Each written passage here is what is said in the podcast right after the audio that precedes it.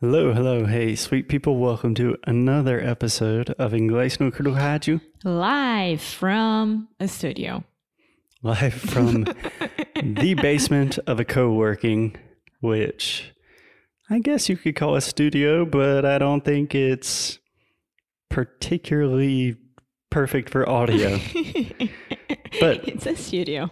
we're still in a pandemic, so we're working with what we have.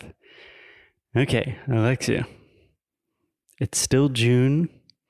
We are still talking about love, about romance, about relationships, friendships, and we're still keeping it positive. Yes, of course, the way that it should be. Okay, so in the last episode, we talked about some positive expressions that are related to relationships. And today we're going to continue doing that, but kind of looking at the past. Okay? Mm-hmm. So, one of the most difficult things for, for almost all of our students, really anyone learning English, is speaking in the past. And I think this is because a lot of people make it way, way too complicated. Yes. So, would you like to get started with the first expression? Let's do it. Let's do it. First of all, how are you? Uh, I'm good. My back hurts, but I'm good. Okay. So, same, same as always. I'm an old man. How are you? I'm fine. I had a terrible nightmare, but I'm fine. Okay, I'm sorry. That's for another episode. Today we're keeping it positive. okay, the first phrase today, Alexia. To go back. And normally we say, like, to go back in years. Do you understand this phrase? Yeah, it's like, for example, you and John, you go, you guys go back uh, for years, right? Like you guys known have known each other for years now. Yeah. So, in the case of me and John, who is my best friend from home, we go back literally to birth. I mean, from a very young age. But precisely that the most common way to say this is we go back. So we go back a long time, we go back for years. And what you're saying is like we've had a relationship for a really long time. Mm-hmm. Like we're old friends.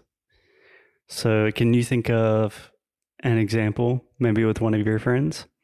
Yeah, Mariana and I, we go back years. Perfect. Maybe even a more natural way to say this is we go way back. We go way back. So, for example, if someone says, Ah, do you know Martina? And you could say, Martina and I go way back. Yeah, That means we have a lot of history together. We're good friends. We go way back. yeah, Yeah. I think that's such a beautiful phrase. yeah. We go back. I don't know. It sounds a little bit weird for me. Can I tell you why I think it's a beautiful phrase? Uh, So, as some of you probably know, I play music from time to time. I don't play music very well, but it's something I like to do. I like to play around and try to like write songs and stuff, and it's super personal. I don't show anyone. And last year, a a friend from my childhood died from a drug overdose. And like the first day, I was just playing guitar, and the only thing I could think of was, We go back, back all these years. And it's like, yeah. God, we go back along. It's just like, oh, the good times. We go back. This is beautiful. Keeping it positive. Exactly. Okay, so any questions about going back? no. Okay, next phrase. This could be about the past or the future. Doesn't really matter. To settle down. Just are you settled down, Foster? Am I settled down? Yeah. Mm, depends on the context. relationships uh, uh, context. In the context of relationships, Yes. uh, still depends on the context. Okay. So this is technically a phrasal verb because we have the verb to settle and the preposition down, but you don't need to worry about that right now.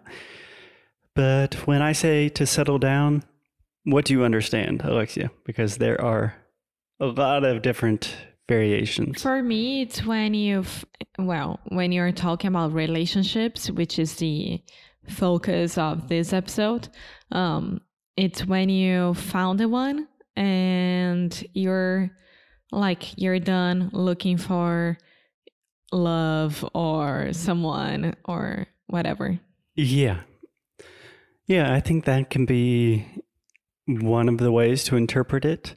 I think the most common way when people say like oh we're we're settling down that's kind of more we're staying in one place in the context of the of America it's like we're buying a house, we're having kids, we're never going to leave this city again.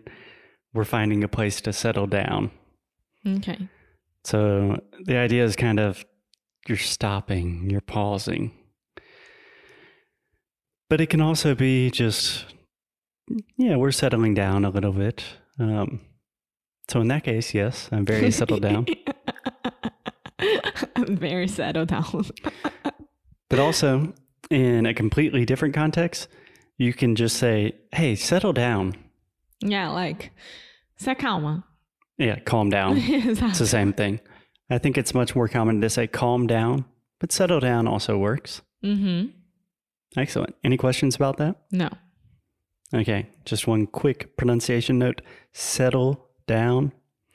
Normally, I do not say settle, settle. Settle. It's kind of that stop T, actually a flap T, settle, settle, settle down.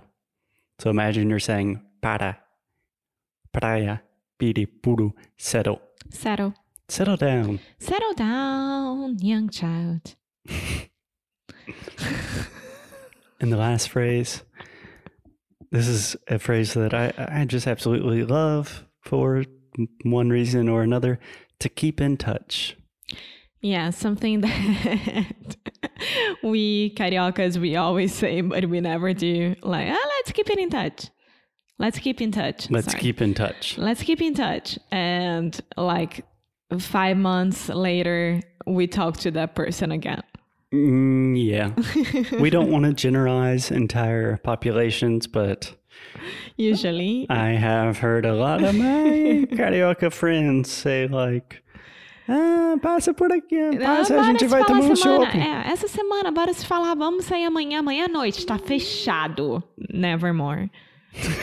Never, ever more. I do this a lot. I, I, I'm, I'm not the one to judge at all. Can you give me an example of the phrase to keep in touch or to keep in touch with someone or somebody? Um, I don't know. Ah, I just met um, Mariana, and I really like her from our class, and I think that we'll keep in touch. Like we'll continue Perfect. uh, talking to each other and etc. Perfect. Yeah, I think the most common situation where you will, you want to use this phrase, it's like, oh, hey, I really like that person. Let's keep in touch. So if you're saying it just almost like a command, just say, let's keep in touch, or I hope we keep in touch. Yeah. But you can also say, I need to keep in touch with my friend. Something like that. Can I say like, um, do you mind if we keep in touch? Like when you're asking someone for his or her number, like Yeah, sure. Yeah. To keep in touch is just a cooler way to say to maintain contact. yeah, Does that make sense? sure. Okay. Well, we will keep in touch with you guys tomorrow. Alexia, as always, keep up the good fight. And lose well. Bye.